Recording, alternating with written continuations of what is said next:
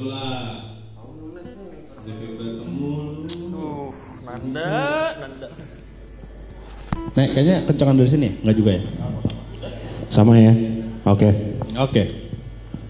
Iya, setelah setelah apa ya? Setelah Setelah Isoma. setelah Isoma maghrib, akhirnya kita kembali lagi ya kok ya. Iya, kita kembali lagi. Podcast Paus sama Pothead.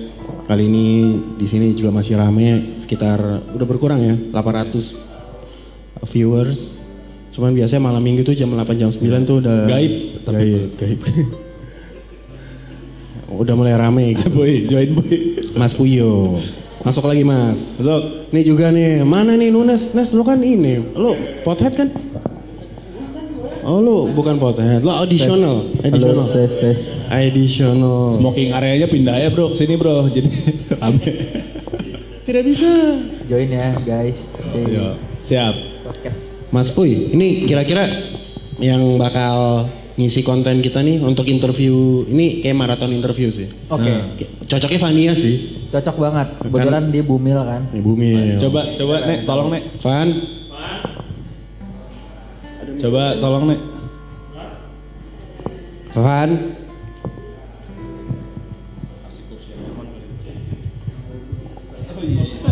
Ini sih, kursi ini sih.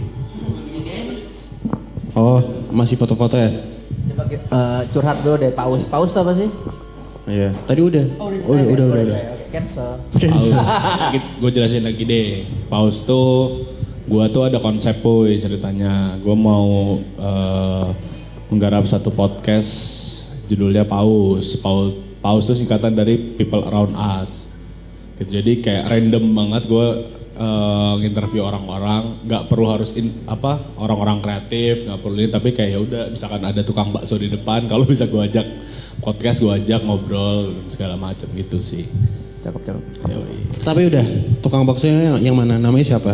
Hah? Harganya berapa? Belum. Oh, belum. Ini- Paus pertama tuh si Wawan itu yang jualan tadi itu. tuh kisah Iya, hidupnya iya. juga lumayan menegangkan tuh. Menegangkan Wawan. ya. Mantap. Apa kita ajak Wawan aja? Oh, gue nggak jualan. Kita ajak Aldi aja. Nah, ini Nah, ada Kong, Kong, Kong. ada misteri guest Kong. kita yang pertama Kong, ayo Kong. setelah Isoma. Eh, eh Kong, Kong. Kong. Ayolah. Kong, Kong, ayo dong. Kong.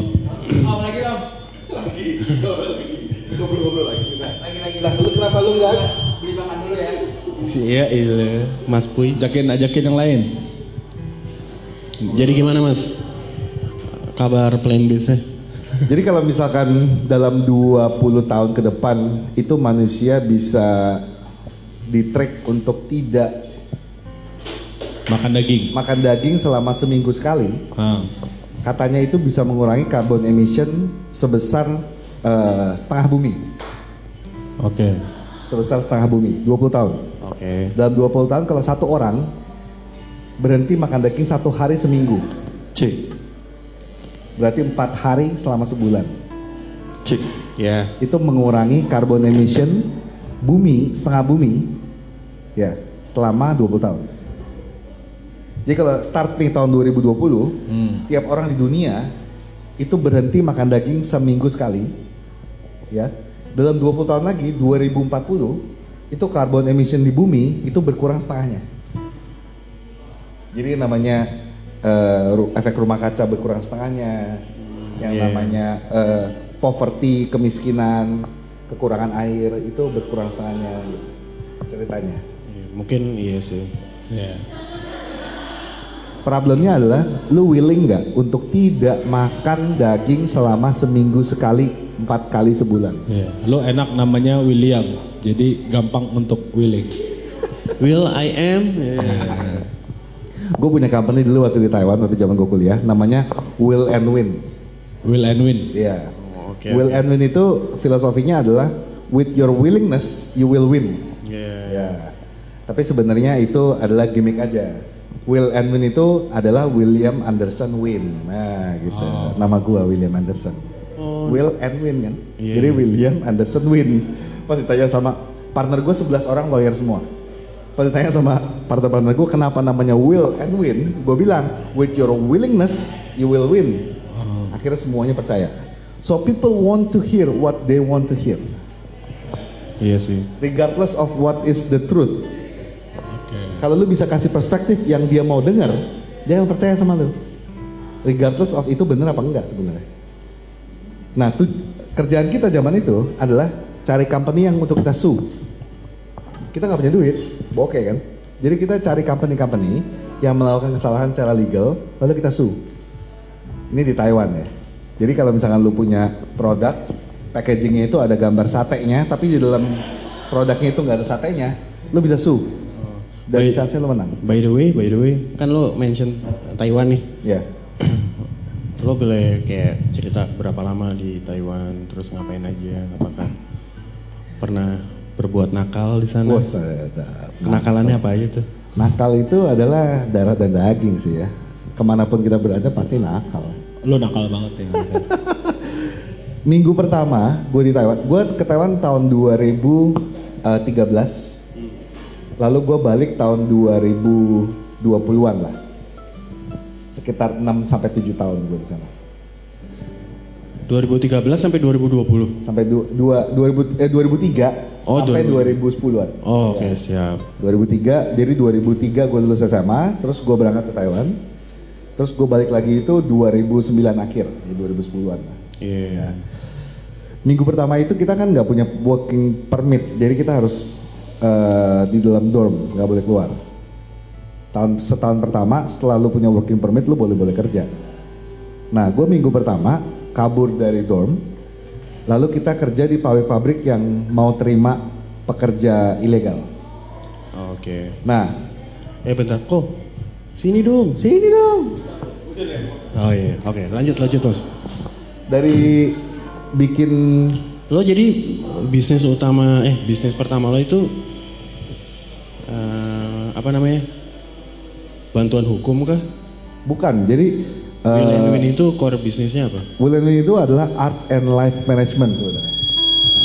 Art and Life Management.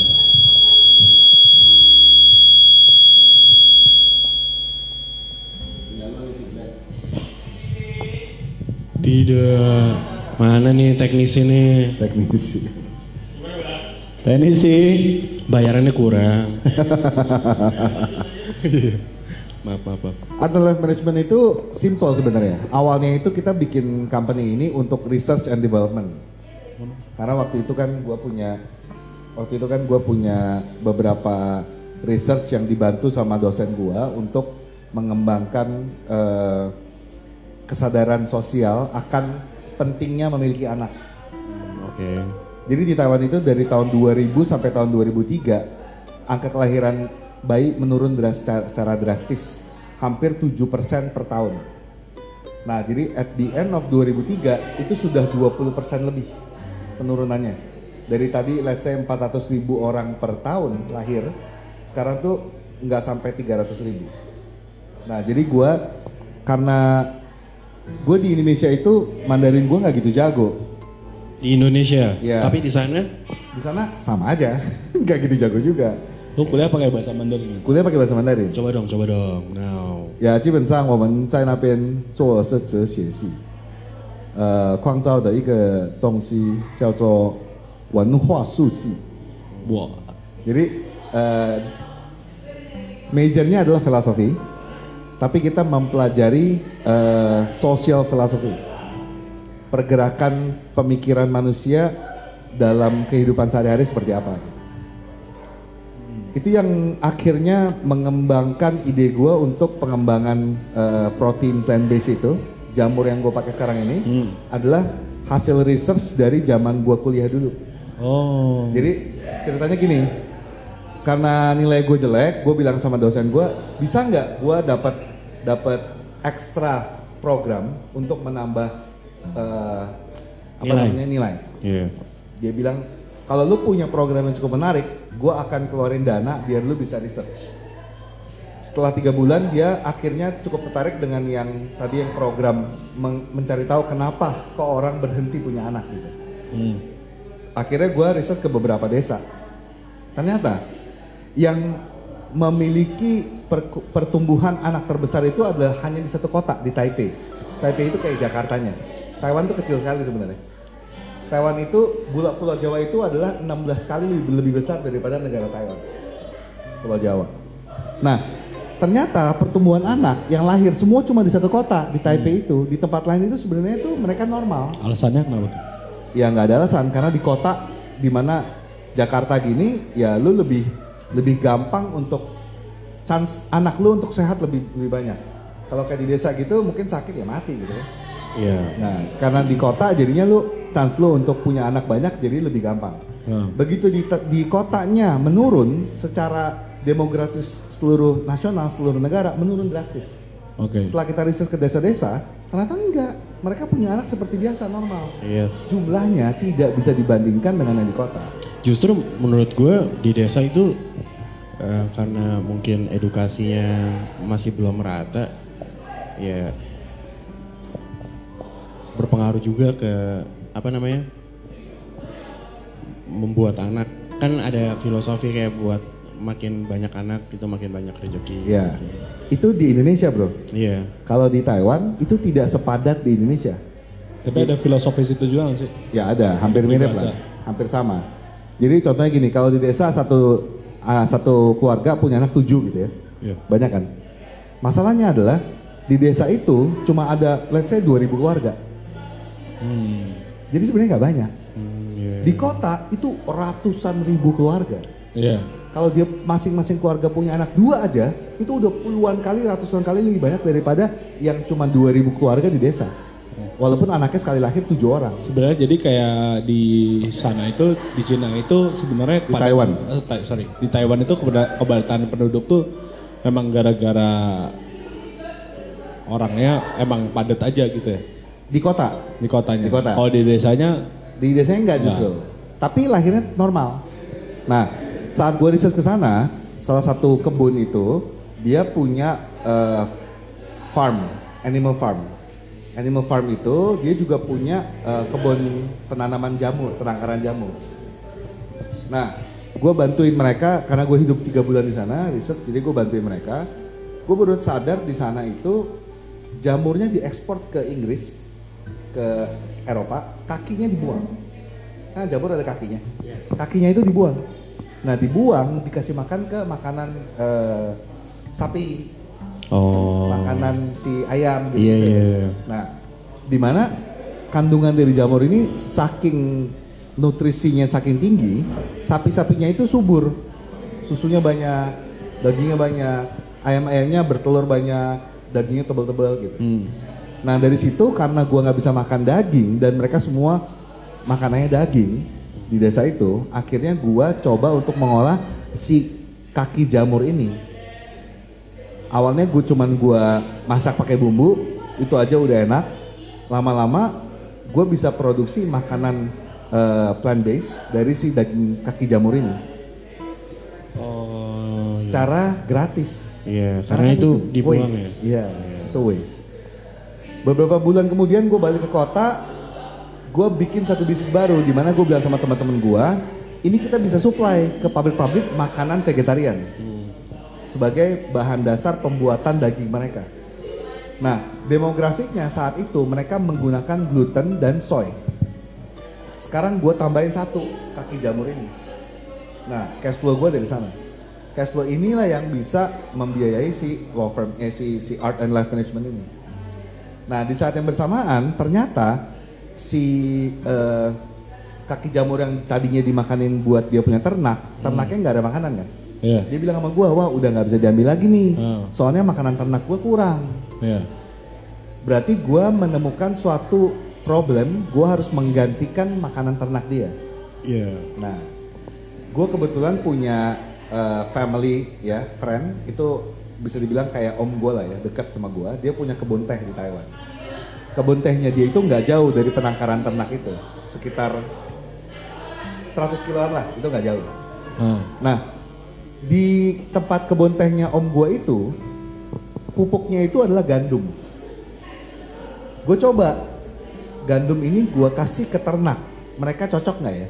Iya. setelah gue kasih ke ternak eh, beberapa bulan kemudian yang punya ternak bilang oh lebih sehat ya sapi gue gitu susunya juga lebih kental, minyaknya lebih banyak gitu. Karena kandungan protein dan eh, kalsium dari si gandum lebih tinggi daripada jamur ternyata. Untuk ternak ya, beda nih. Berapa bulan kemudian gue kirim semua gandum ke sana, om gue ini mulai komplain. Eh, kebun gue nih kurang pupuk nih, pupuknya siapa yang ngambilin nih gitu. Iya. Gue ketemu problem baru, di mana gue harus mengganti pupuk untuk kebun tehnya dia, nih. ribuan hektar. Beberapa bulan gue nggak ketemu. Ini konteksnya lo lagi di Taiwan ya? Ini gue lagi Taiwan, kan gue lagi kuliah di sana. Pulang ke Jakarta, gue cari-cari, nggak ketemu juga. Ternyata temen gue di Jakarta bilang, gue ketemu sama cucunya dua kelinci, kacang dua kelinci. Kulit kacang dua kelinci itu sangat eh, nutrisi, sangat tinggi. Iya. Terus, oh gitu ya. Di Taiwan kebetulan dia punya starter kalau mau makan malam, makan siang itu adalah kacang yang disemur. Kayak kalau orang eh, Korea kan makannya kan kimchi. Iya. Dia makannya tuh kacang yang disemur. Oh, oke. Kalau semua orang starternya adalah kacang yang disemur, berarti kulit kacangnya banyak dong. Banyak, asumsinya ada banyak. Ya kan? Gue cari kerja di pabrik eh, pembuatan kacang tanah itu. Ya, yang packing, packing, packing. Gue kerja di sana beberapa minggu, lalu gue tanya sama manajernya, kalau gue mau ambil kulit kacang lu, boleh apa enggak? Dia bilang, lu mau ambil? Kalau lu mau ambil, gue bisa kasih lu dana untuk buang waste kita. Karena di Taiwan sangat ketat sekali, lu nggak boleh buang sembarangan. Ada dana khusus untuk pembuangan waste dia sendiri, pembuangan limbah. Akhirnya dengan dana yang dikasih dari pabrik, gue bisa pindahin eh, kacang ini ke kebun tehnya om gue. Ternyata teh cocok banget pakai kulit kacang. pupuknya. Oh, Jadi ini adalah ekosistem. ya. Uangnya pabrik yang dikasih ke gua, gua untuk pindahin kulit kacang ke kebun tehnya om gua, gandumnya eh, kebun tehnya om gua, gua pindahin ke ternak sapi. Sehingga ternak sapi ini bisa punya makanan, ja- kaki jamurnya gua ambil, gua jual lagi ke pabrik makanan vegetarian. Ini adalah ekosistem. Lu keluar modal nggak? Enggak sih. Enggak. Iya. Kenapa hal ini tidak dikerjakan di Indonesia?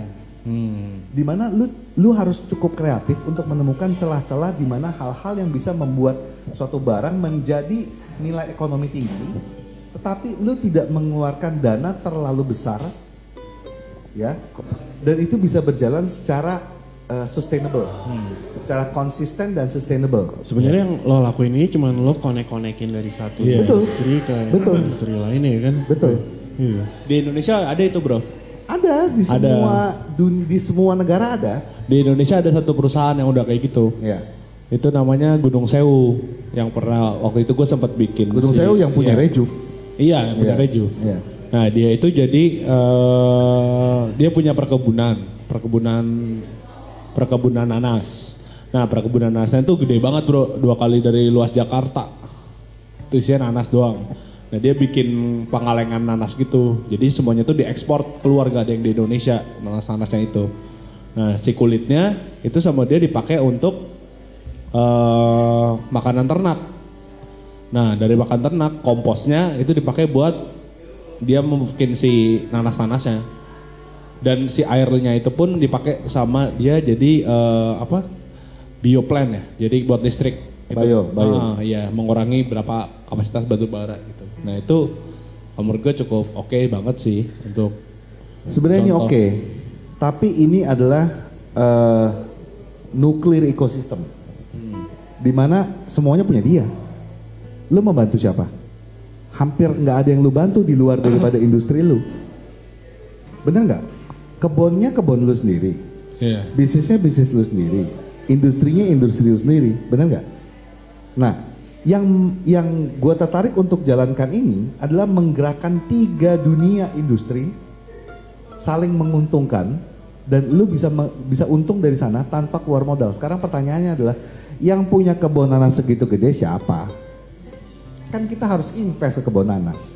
Nggak Iya. mungkin dong. Iya tapi itu maksud gue udah cukup untuk mengurangi Itu adalah dia. nuklir ekosistem. Itu Iya. benar, itu benar. Tapi problemnya adalah sebenarnya dia nggak bantu banyak orang. Oke. Dia bantu diri sendiri. Bener nggak? Oke. Ini sorry gue potong ya.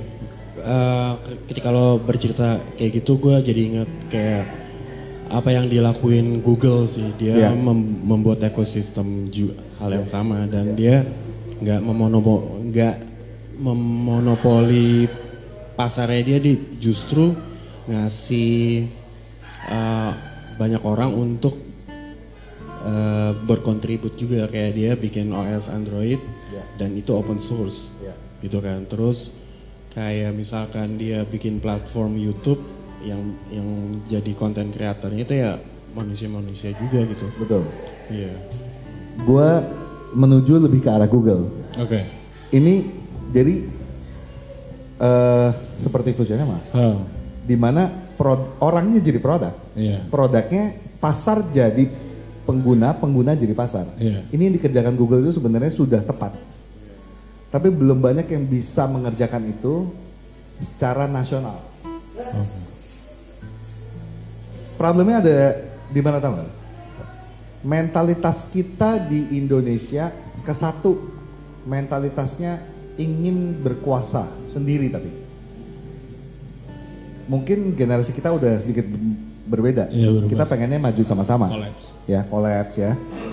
Generasi yang di atas kita pengennya empire gua, ya ya. ya. Grup Indofood, ya.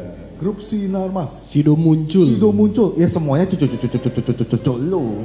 Iya. Tapi lu jarang sekali untuk open source membantu orang yang bukan family lu. Membantu orang yang tidak ada hubungannya dengan source lu. Begitu lu ada hubungannya sama source dia, either lu dibeli, di buy out, atau lu dimatiin. Bener nggak? Iya, Ini benar. mentalitas yang menurut gua sangat buruk. Itulah sebabnya kalau kita nih generasi kita bisa membuka mentalitas itu, menciptakan sebuah budidaya ekosistem manusia dan teknologi dan experience itu akan menjadi sebuah ekosistem yang baru. Blue Ocean. Blue Ocean strategi Iya. Mereka akan gede di properti. Oke, kita nggak bisa kaya lagi di properti. Semua orang udah kaya di properti. Kita juga nggak bisa kaya lagi di bidang consumer goods karena yang namanya Indofood dia udah punya Indomie, dia punya Indomaret, dia punya Indomobil, dia Iya, nganter iya. sendiri, toko dia sendiri dan barang dia sendiri. Susah. Tapi hal-hal yang tidak bisa dikerjakan oleh mereka itu apa? Menghimpun rakyat kolaborasi sehingga setiap yang dikerjakan menguntungkan gua, menguntungkan gua, menguntungkan lu. Setiap yang lu kerjakan menguntungkan dia, menguntungkan dia, menguntungkan lu lagi. Ya, ya, ya. Lihat deh, kalau Sinar Mas kerjain sesuatu, yang Indofood, dia bukannya mau kerjasama sama dia, dia mau bakal- lawan. Iya, bakal bakal ngebuat sendiri juga buat kan. sendiri, Iya. tidak mengajak kerjasama untuk menguntungkan pihak ketiga. Habis Baterai. potnya apa baterainya? Oh baterai. Iya, iya, iya. Menarik, menarik. Bukan cuma bukan cuma itu sih yang gua pelajari saat itu. Eh, salah satu investor gua, eh, bisnis gua sebelum makanan ini, makanan ini baru tujuh tahun. Bisnis gua sebelumnya ini adalah batu bara. Gua nambang batu bara. Sejarah gua bisa nambang batu bara itu zaman gua kuliah, party-party kiri kanan, networking, ketemu sama cucunya Formosa. Formosa itu yang punya Taiwan lah, practically. Dia bilang, eh lu Indonesia ya? Iya, gue butuh batu bara. Ini kejadiannya tahun 2004 ya. Oke. Jadi nggak banyak orang yang ngerti batu bara 2004. Eh, lu orang Indonesia, iya cariin gue batu bara dong. Ya kan namanya juga teler, terus lu party, ngomong juga seadanya gue iya iya aja. Gue juga nggak tahu lu siapa, ya nggak. Besokannya dia kontak temen gue, temen gue kontak gue lagi, kita meeting. Ngomongin hal yang sama, gue butuh batu bara. Ternyata dia serius. Gue bilang oke, gue okein tanpa gue tahu sama sekali tentang itu. Terus hal yang mem- membuat dia itu langsung percaya sama gue adalah gini. Dia tanya sama gue, kok lu makan nggak ada yang lu makan sih? Oh so- sorry banget bro, gue nggak makan daging. Oh iya lu nggak makan daging. Ada filosofi China, kalau lu itu susu, seike yoi tadi. Artinya adalah kalau lu nggak makan daging, artinya lu orang yang bisa dipercaya. Zaman itu, dia di- dapat juga dari kongkongnya dia. Dia buka cek buat gue 200 ribu US dollar. Lu orang tidak makan daging, gue bisa percaya sama lu. Nih, lu bawa ini uang, lu cariin gue batu bara. Dia kasih gue cuma-cuma 200 ribu US dollar. Yang saat itu gue anggap ini kertas. Iya. Yang di mana gue tahu cek, tapi gue nggak tahu kalau ini beneran uang. Liburan, kalau waktu itu lagi liburan, gue pulang ke Jakarta. Pas pulang ke Jakarta, gue cek, gue cairin ceknya. Cairin. Itu tahun berapa ya? Itu 2004. 2004. 2004. Gue lagi eh, liburan musim panas kalau nggak salah. Juli Agustus gitu gue pulang.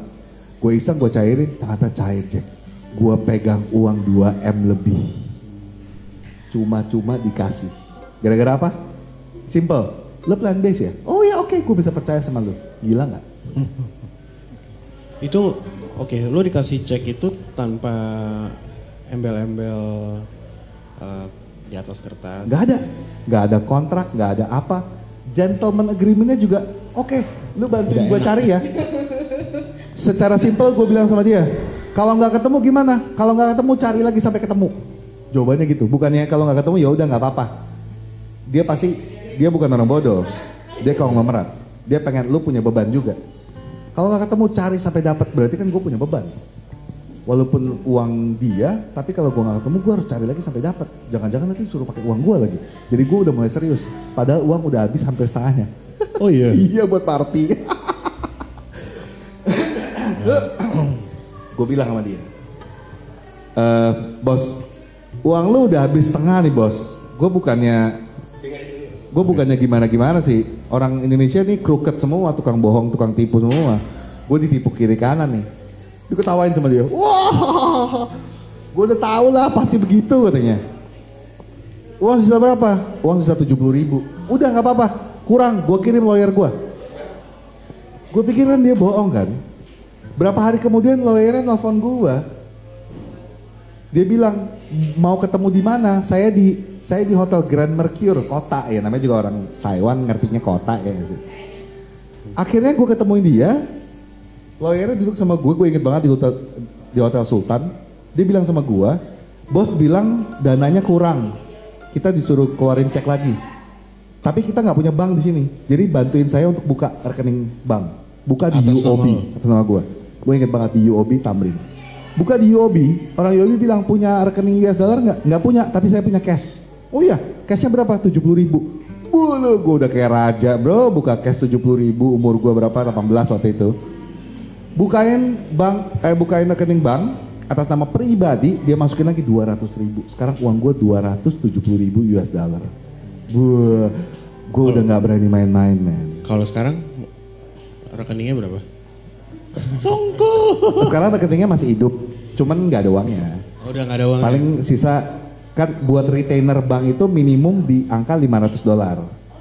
Kalau nggak 500 dolar eh, rekeningnya mati jadi ya, rekening itu setiap bulan harus di store 500 dolar biar dia nggak mati gitu cuman itu habis- corporate Habis buat nyari.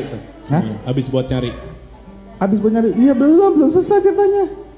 Gue kan nggak ada belum dapat apa-apa. Ya, itu tadi berapa? 200. 270 ribu itu sisa uang 70 ribu plus dia kasih lagi 200 ribu.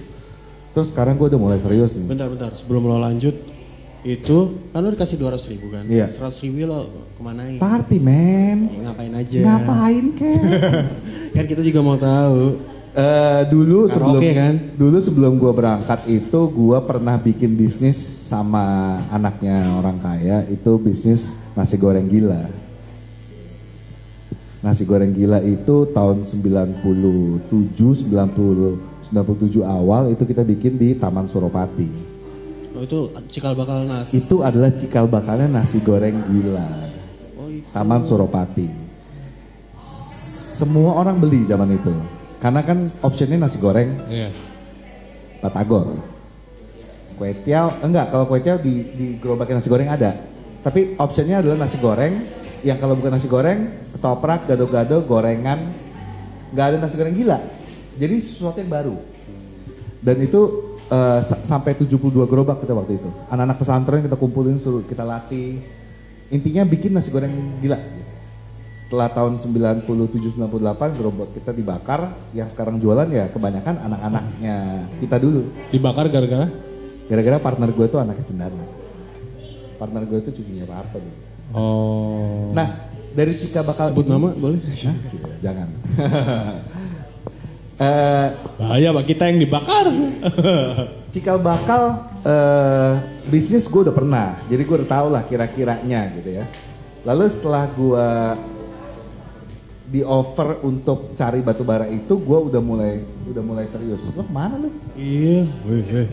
Ya gila. Mana ada podcast orang kuesnya dulu? Asli. Bal, gantiin dong Bal. Sedap. Guys, ini Iqbal mengganti. Mr. Iqbal, Mr. Bosman. Zatu, Zatu, C, Zatu, Lu nggak pakai C I E K? Cie, cie.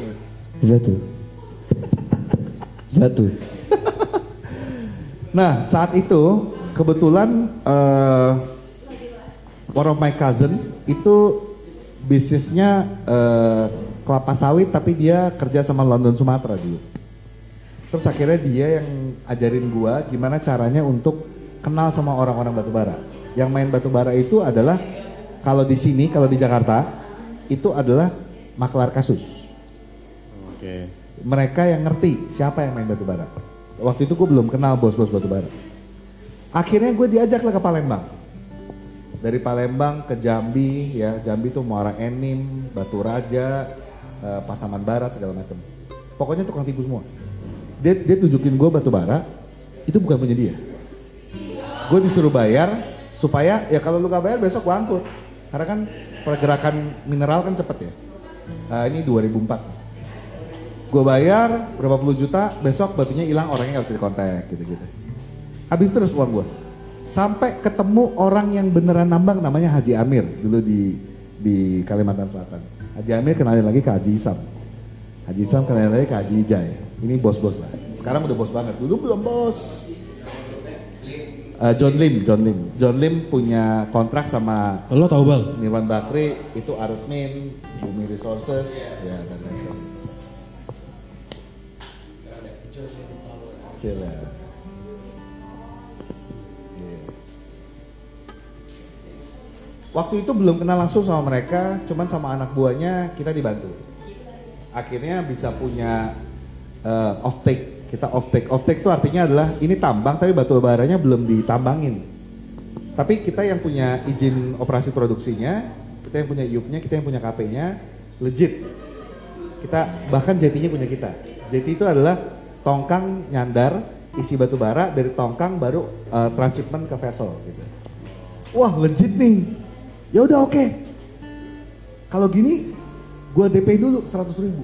Wah waktu itu uang gua juga udah tinggal 100 ribu lebih. Itu yang dari 270 tadi tuh. Dari 200 ribu, Lu, lu kena tipu, ditipu-tipu. kena tipu, kena Nah, tipu. ketika lo ditipu lo laporan ke investornya nggak? Yang teman lo itu. Yang Gua awal-awalnya gua laporan. Laporannya adalah, waduh, kayaknya yang ini kurang legit. Jadi lu juga harus cukup pintar ngomong sama investor. Lu nggak boleh bilang kalau lu kena tipu. Hmm. Lu harus bilang kayaknya ini kurang legit. Batunya kurang bagus. Gue cari lagi ya. Gitu. Dan mereka Padahal lo nggak, padahal lo nggak dapet kan? nggak dapat. Iya. Ditipu. Ini adalah art of negotiating. Gue belajar dari sini bahwa saat lu mau bilang dia, eh, lu mau bilang, lu mau bilang dia monyet, lu nggak boleh bilang dia monyet. Lu bilang, lu pernah diliatin sama monyet nggak? Lu pasti bilang enggak. Enggak. Kok liatin kok. Artinya lu bilang dia monyet. Tapi gua nggak secara langsung bilang dia monyet. Ya nggak? Lu ngerti gak? Ini art of negotiating. Jadi lu ditipu. Lu nggak boleh bilang investor lu lu kena tipu. Bisnis itu semua tukang tipu. Kalau lu kena tipu, lu berarti kurang pinter. Dan kalau lu kena tipu, ngapain laporan sama gua kena tipu? Gua maunya laporan. Iya, betul Intinya adalah lu fast forward sampai di mana lu bisa bilang sama gua, gua dapat dan kita bisa bisnis. Itu yang mau gue dengar. Iya iya. iya. Jadi yang gue laporan ke dia adalah we need to find a better option. Gue nemu nih, tapi this is not a better option. Dia tanya, kenapa? Bahasa Mandarinnya gini. 这个不是一个正确谢谢。的生意。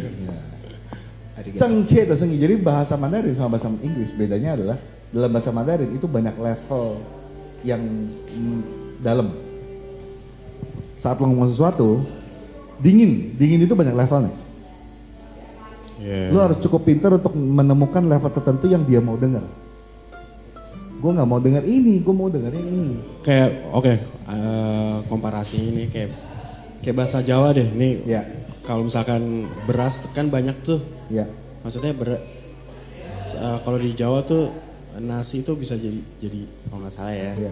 sego Iya. I- i- Iya. terus kalau yang dikeringin itu jadi apa sih nasi kering itu iya mungkin ya Iya. aking Iya. Nah, kayak gitu gitu sih oh, Iya. Hampir mirip kayak gitu. hampir mirip Hampir mirip. Eh, bedanya adalah kalau itu kan produk ya. ah Ini lebih ke situasi, kondisi. Jadi kondisi itu saat lo ngomong A, artinya adalah A. Saat lo ngomong B, artinya adalah B. Di Mandarin belum tentu. Saat lo ngomong A, situasinya B, itu bisa jadi C. oke Jadi kalau lu, lu pernah nonton film-film triad nggak sih?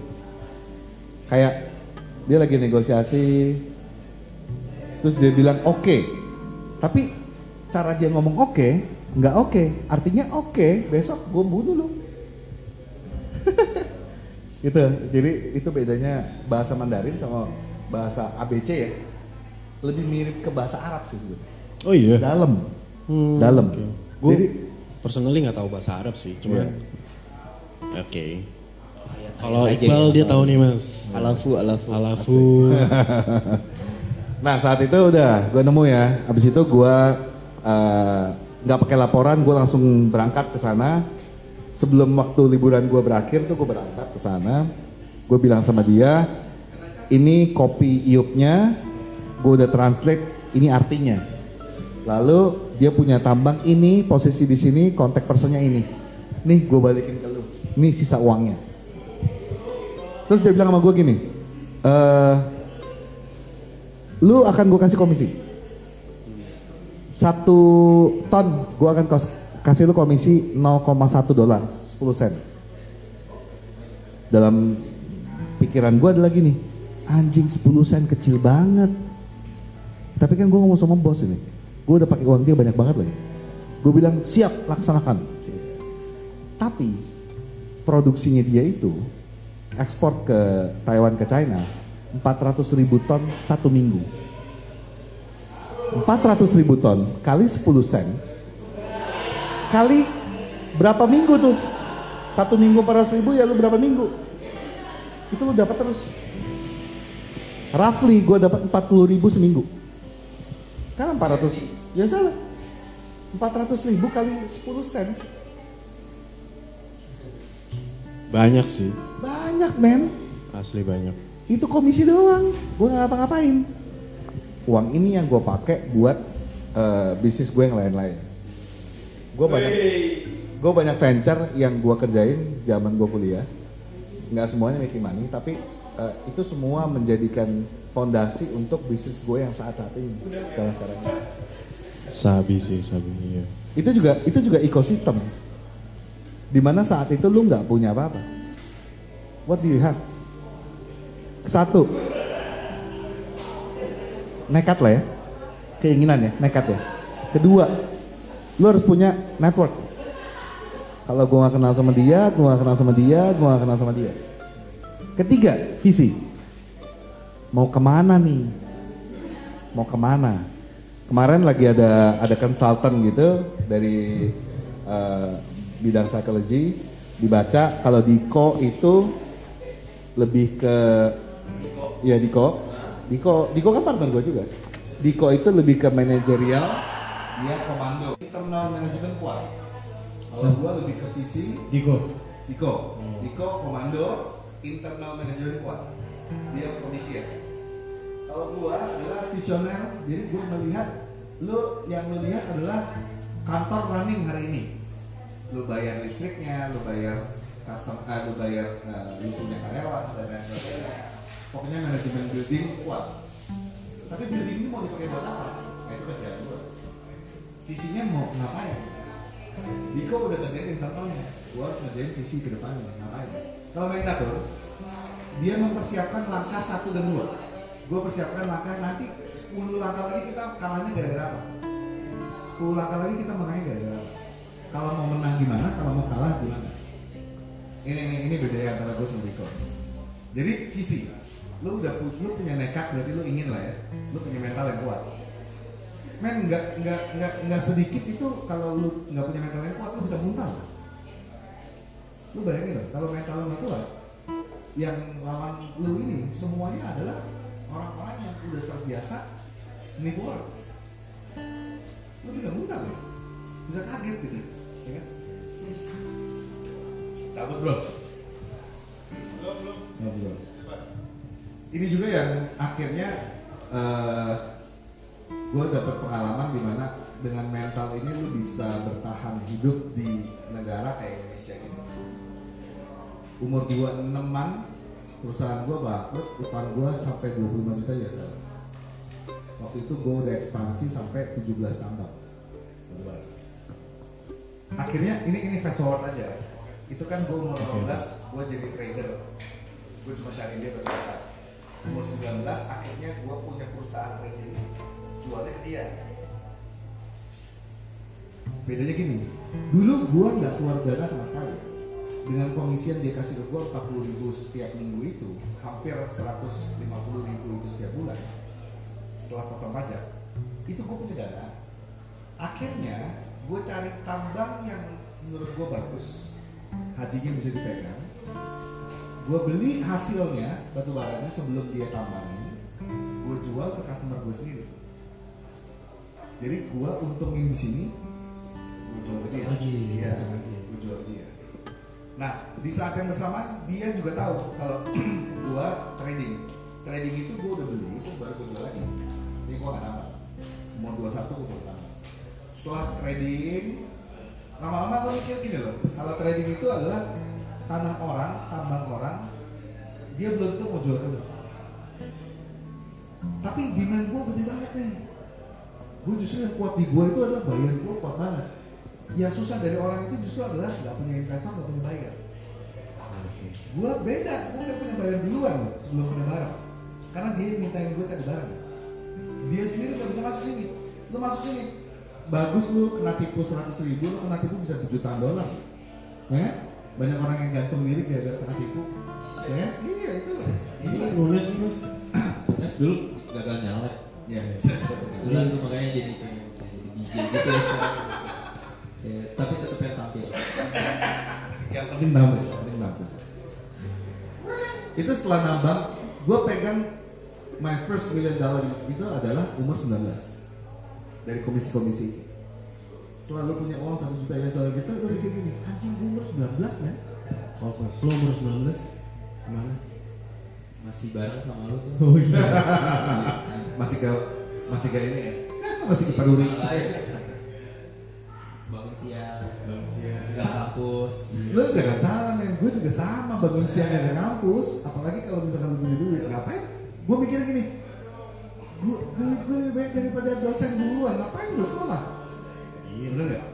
Tapi saat itu gara-gara research mengenai plan base ini yang membangkitkan semangat gue untuk sekolah. Soalnya kenapa lu boleh punya duit duit lu itu bukan punya lu men. Hari ini masuk besok bisa keluar. Kata temen gue itu cuma titipan. aja. Nggak ada yang punya lu. Jadi lu harus cukup pintar untuk memanfaatkan titipan ini ya supaya bisa membantu hidup lu diri lu dan orang-orang sekitar lu itu aja Biar dititipin lagi. biar dititipin yang lebih besar. Nah eh, saat itu gue pikir gini perbesar bisnis. Ya udah gue akhirnya beli tambang. Tambang pertama yang gue beli itu cuma 72 hektar. Dengan harga sangat murah sekali cuma 6 m saat itu 6 m buat orang-orang mahal buat gue tuh cuma komisi 6 bulan. Buat saya? Mahal.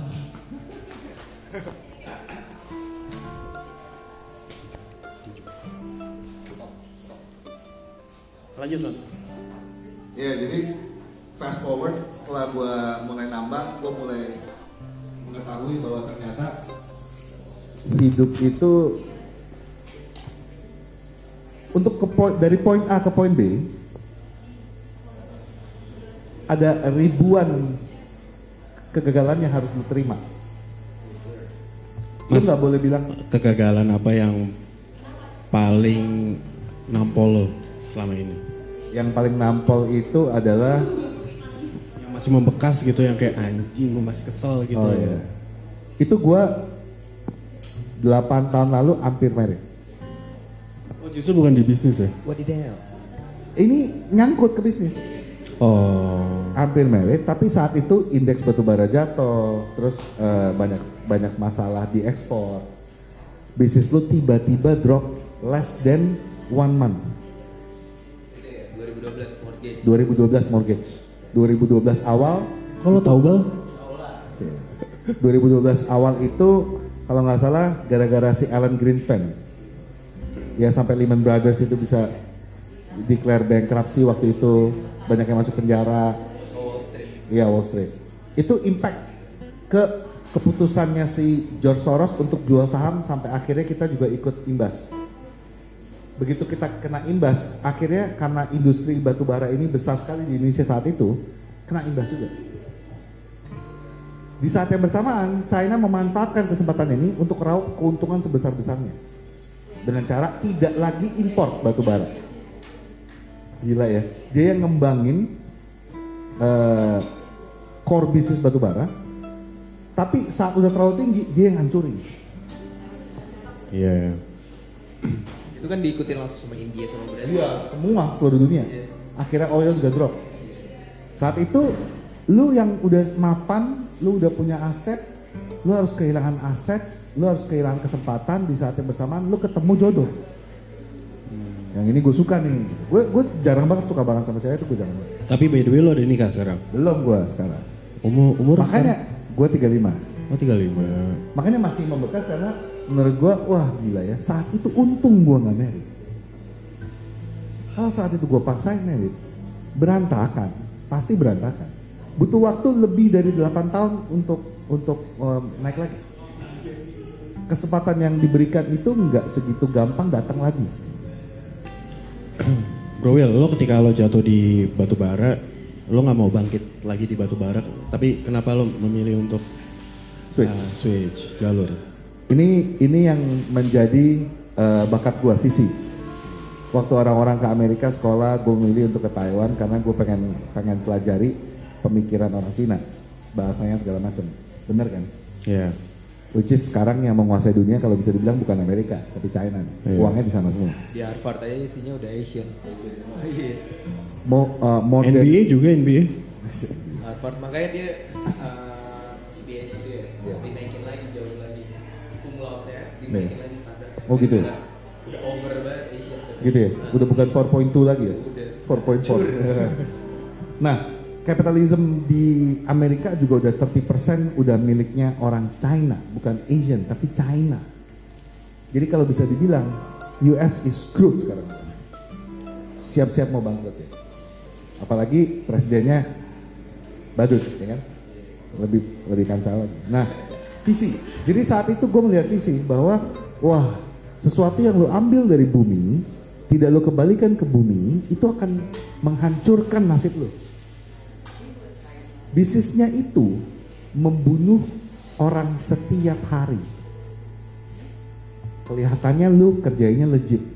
Tapi untuk orang itu bisa sampai di sana lu harus mencelakai A mencelakai B lu harus korupsi A korupsi B lu harus menghancurkan impian A impian B jadi untuk masuk ke sana lu sudah me- mencelakai segitu banyak orang tapi lu nggak tahu Iya sih. ini bahaya.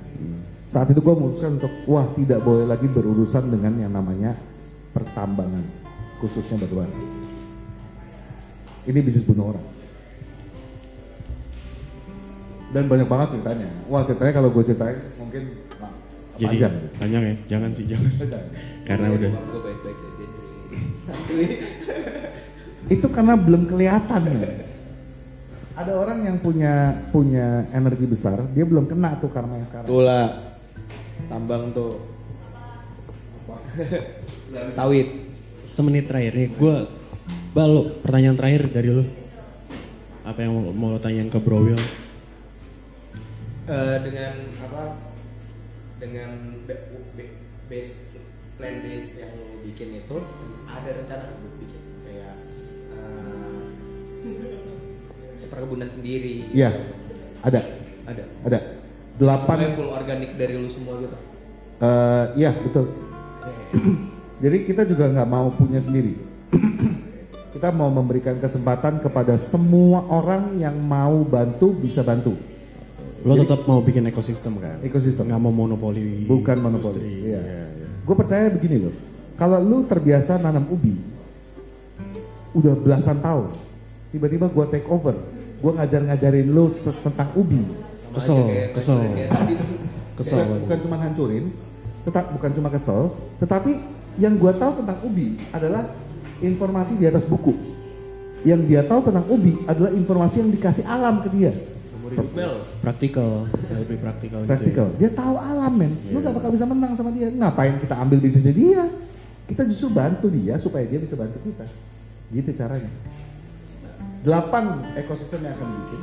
Awal eh, satu adalah global energy, ya, global energy. Kedua adalah plantation. Ketiga adalah industri. Keempat itu ada human. Kelima itu adalah teknologi and fintech ya. Nah, financial and technology. Eh, restoran retail, consumer product, sama yang namanya eh, green resources. In the future, lu nggak perlu punya uang untuk keluar beli makanan di tempat gua. Lu datang, gue punya follower segini nih, gue punya impact ini, gue bisa dapat apa dari lu? Ntar ada appraisal gua, wah follower lu engagementnya segini nih, sebulan lu bisa dapat ini dari, dari kita. Oke sebulan. Lu udah makan free dari gua nggak perlu bayar. Oh, jadi kayak yang kemarin trending ya, lo ngasih produk lo dengan exposure si orang yang mau beli kan. Iya, Jadi mungkin yang orang yang mau beli itu setelah lo cek followersnya berapa, engagement rate-nya berapa, Betul. ya diwajibkan untuk dia untuk memposting produk lo juga di sosmednya dia. Enggak enggak, gua nggak Enggak harus, gua gua nggak harus, gua nggak harus mewajibkan dia apa-apa. Value lu yang lu bawa ke gua itu gua beli, tapi gua tukar dengan makanan. Setiap orang punya value. Value lu gua beli, tapi tidak dengan duit, tapi dengan makanan. Dan gua nggak mengharuskan lu untuk posting apa-apa, Oh gitu. nggak perlu. Wow, oke. Terus lo Iya. Nggak perlu dapat apa-apa. Lu mau makan makanan gua setiap hari, merubah lifestyle lu nggak? Merubah lifestyle lu, berarti lu merubah cara lu untuk bicara ke teman-teman lu nggak? Dia tanya sama lu, Hai dah, dadah. Danes. Gue gue minta lu posting, lu mungkin posting sekali, story besok hilang. Gue minta lu posting feed, lu posting sekali, gua nggak lihat besok lu hapus. Eh bro, thank you bro. Mas yuk. See you tomorrow. See you tomorrow. Di Jakarta ya, jangan di LA. Siap. Ini LA. Jadi waktu kita paksakan dia untuk melakukan sesuatu untuk kita, dia akan melakukan saat itu. Belum tentu dia suka sama produk lo, tapi dia mau dapat free produk. Tapi kalau kita berikan sesuatu yang bentuknya jangka panjang, lu makan setiap hari dari gua dan hidup lu berubah, yang lu ngomongin free marketing nggak buat gua? Free marketing sih. Lu bayangin kalau seribu orang kayak gitu, seribu orang jadi marketing lu, seribu orang makan makanan lu. Saat lu nggak kasih lagi makanannya, dia bingung nggak sekarang? Gue biasa dapat makanan free. Sama kayak gue kasih lu gojek, sekarang gue tarik gojek dari lu, lu udah nggak bisa pakai gojek. Lu sengsara nggak? Kayak grab. Ya, gua maksud gua adalah gini loh. Saat lu terbiasa dengan rokok, tiba-tiba rokok lu gua ambil. Terbiasa dengan mobil, mobil lu gua ambil. Terbiasa dengan listrik, listrik lu gua ambil. Lu bingung dong. Bingung. Habis Pasti. itu gua mikir dong, wah ternyata selama ini gua bisa begini gara-gara dia. Iya. Terus gua akan lanjutkan kerjasama ini. Karena apa? Gua nggak bayar. Iya. Dan buat gua, digital marketing itu sekarang adalah nyawa dari marketing. Mau word word to word mouth itu mouth to mouth itu, ya word mouth itu kuat sekali kan. Kuat kuat. Gua ngomong sama lu, lu akan lebih percaya daripada lu dengerin orang lain, karena gua teman lu, benar nggak? Ini enak kok, masa ya? Besok dia beli langsung. Benar. Benar. As simple as that. Nah, sebenarnya saat itu terjadi, manusia-manusia ini sudah menjadi produk lu. Sama seperti suatu hari, kalau internet itu gratis, produknya udah bukan lagi internet, tapi manusianya menjadi produk. Saat lu sudah tidak perlu lagi beli pulsa, Kayaknya sih sekarang udah mengarah ke situ ya. udah mengarah. Iya karena kayak ya core indus core bisnisnya Instagram, core bisnisnya Facebook ya Betul. orang, Orang. gitu loh. Ini gue lagi bicara sama Diko last week. Eh bro, set. Mas, Bro. iya, oke dadah. Saat orang lihat Instagram yang dilihat adalah orang lain, di mana orang lain yang posting sesuatu itu dia juga melihat orang lain. Sehingga yang jadi produk itu bukan Instagramnya, adalah orang-orang yang posting sesuatu di Instagramnya. Tanpa orang-orang yang posting ini, Instagram nggak jadi Instagram. Sehingga yang jadi produk itu siapa? Ya orang-orang ini, bener nggak? Iya. Sampai meng- eh, memfokuskan hidup dia itu untuk bikin konten di dalam Instagram. Karena apa? Gila, gue baru tahu tuh yang namanya Tasya Farah itu story-nya satu story 6 juta. 6 juta satu story ya? Satu hari dia bisa story-nya bisa bisa berapa belas gitu, gitu, gitu, gitu. 6 juta satu story, Jack. Jadi kalau ada satu produk, bikin 4 story, 4 titik tulis. 24 juta. Produknya sekarang siapa? Si Tasya ini jadi produk. Instagram bilang, sekarang gue tutup aja. Jangankan Instagram ditutup, itu fitur likes-nya aja ya dicabut, itu influencer semua kelar. Susah, susah untuk susah. Kan ada ada wacana eh, likes di Instagram itu dicabut. Itu disrupsinya nggak ngerti lagi sih, pasti seluruh dunia cuy. Chaos. Eh, manusia itu eh, kualitas terbesar dan tertinggi dari manusia itu bukan karena dia itu memiliki IQ tinggi atau IQ tinggi, tapi dia memiliki kemampuan untuk adaptif yang tinggi. Iya. Adaptif quotientnya sangat tinggi sekali sehingga kalau lo tarik Instagram hari ini, dia akan bertahan sampai titik tertentu orang akan bikin produk baru, dia akan mengarah ke sana. Jadi sebenarnya manusia nggak akan mati, cuman sengsara sebentar. Nanti ada sesuatu yang baru. Kan dulu ada cancer. Die. Tapi ada Facebook. Kalau Facebook die, ada lagi sesuatu. Jadi tadi bilang, go check, go die. Ada kan? Grab die, ada sesuatu lagi. Jadi manusia nggak akan mati karena kemampuan dia tertinggi adalah adaptif quotientnya sangat sangat hebat. Iya betul sekali. Kalau lu hari ini tidak ada internet, tidak ada listrik, lu nggak akan mati. Lu akan mati kalau tidak ada makanan. Lu cuma sengsara aja, nggak ada listrik, nggak ada nggak ada internet. Tapi lu nggak akan mati. Tapi kalau lu nggak ada makanan, lu akan mati. Nggak ada air, lu akan mati. Benar nggak? Lebih kalau misalkan pilihannya makanan atau air, air sih yang. Iya. Makanan dan air itu kan nggak bisa dipisahkan. Iya. Saat lu makan dan minum, saat lu minum ya sebenarnya lu makan. Iya. Jadi gue lagi ngomongin premier dan sekunder. Gaya hidup itu sekunder. Yang gue jalankan sekarang ini premier. Di mana suatu hari kalau tidak ada makanan dan yang jual makanan hanya lu, lu kan jadi rajanya. Kenapa lu, lu harus berpikir seperti itu? Suatu hari kalau semua virus kena ke binatang dan tidak ada binatang satupun yang bisa lu makan, gitu. Lu makan binatang itu lu kena virus. Lu makan apa sekarang? Sayur, tanaman, plant based, bener nggak? Benar. selesai dan plant based apa yang mendekati daging protein plant based nah protein plant based sekarang udah ini ya misalnya kalau sekarang gua kan jadi raja kampung kalau kayak si Bill Gates sama Impossible kan jadi raja kota dia juga jadi raja Iya. daripada gua menyesalkan atau gimana yang mendingan gua ikutin aja Oke Mas Phil, kayaknya eh, episode kali ini dikelarin aja. Ada mau ngomong apa gitu kok? Closing lah, closing.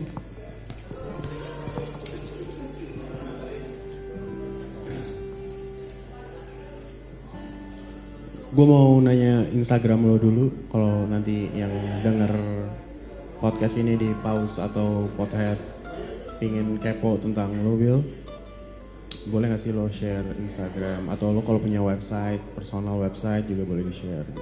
Oke, eh, Instagram yang bisnis itu at jatuh cinta underscore. Oh, oke Kalau yang pribadi at William Anderson atau SEN. oke siap mas. Kalau untuk website belum ada. Belum Cuman, ada. eh, nanti in the future kita akan bikin satu experience center. Bisa orang bisa nanya apa pun, orang bisa share apa pun, tapi online. oke tapi. oh iya di mantap oke oke Oke guys. Bye.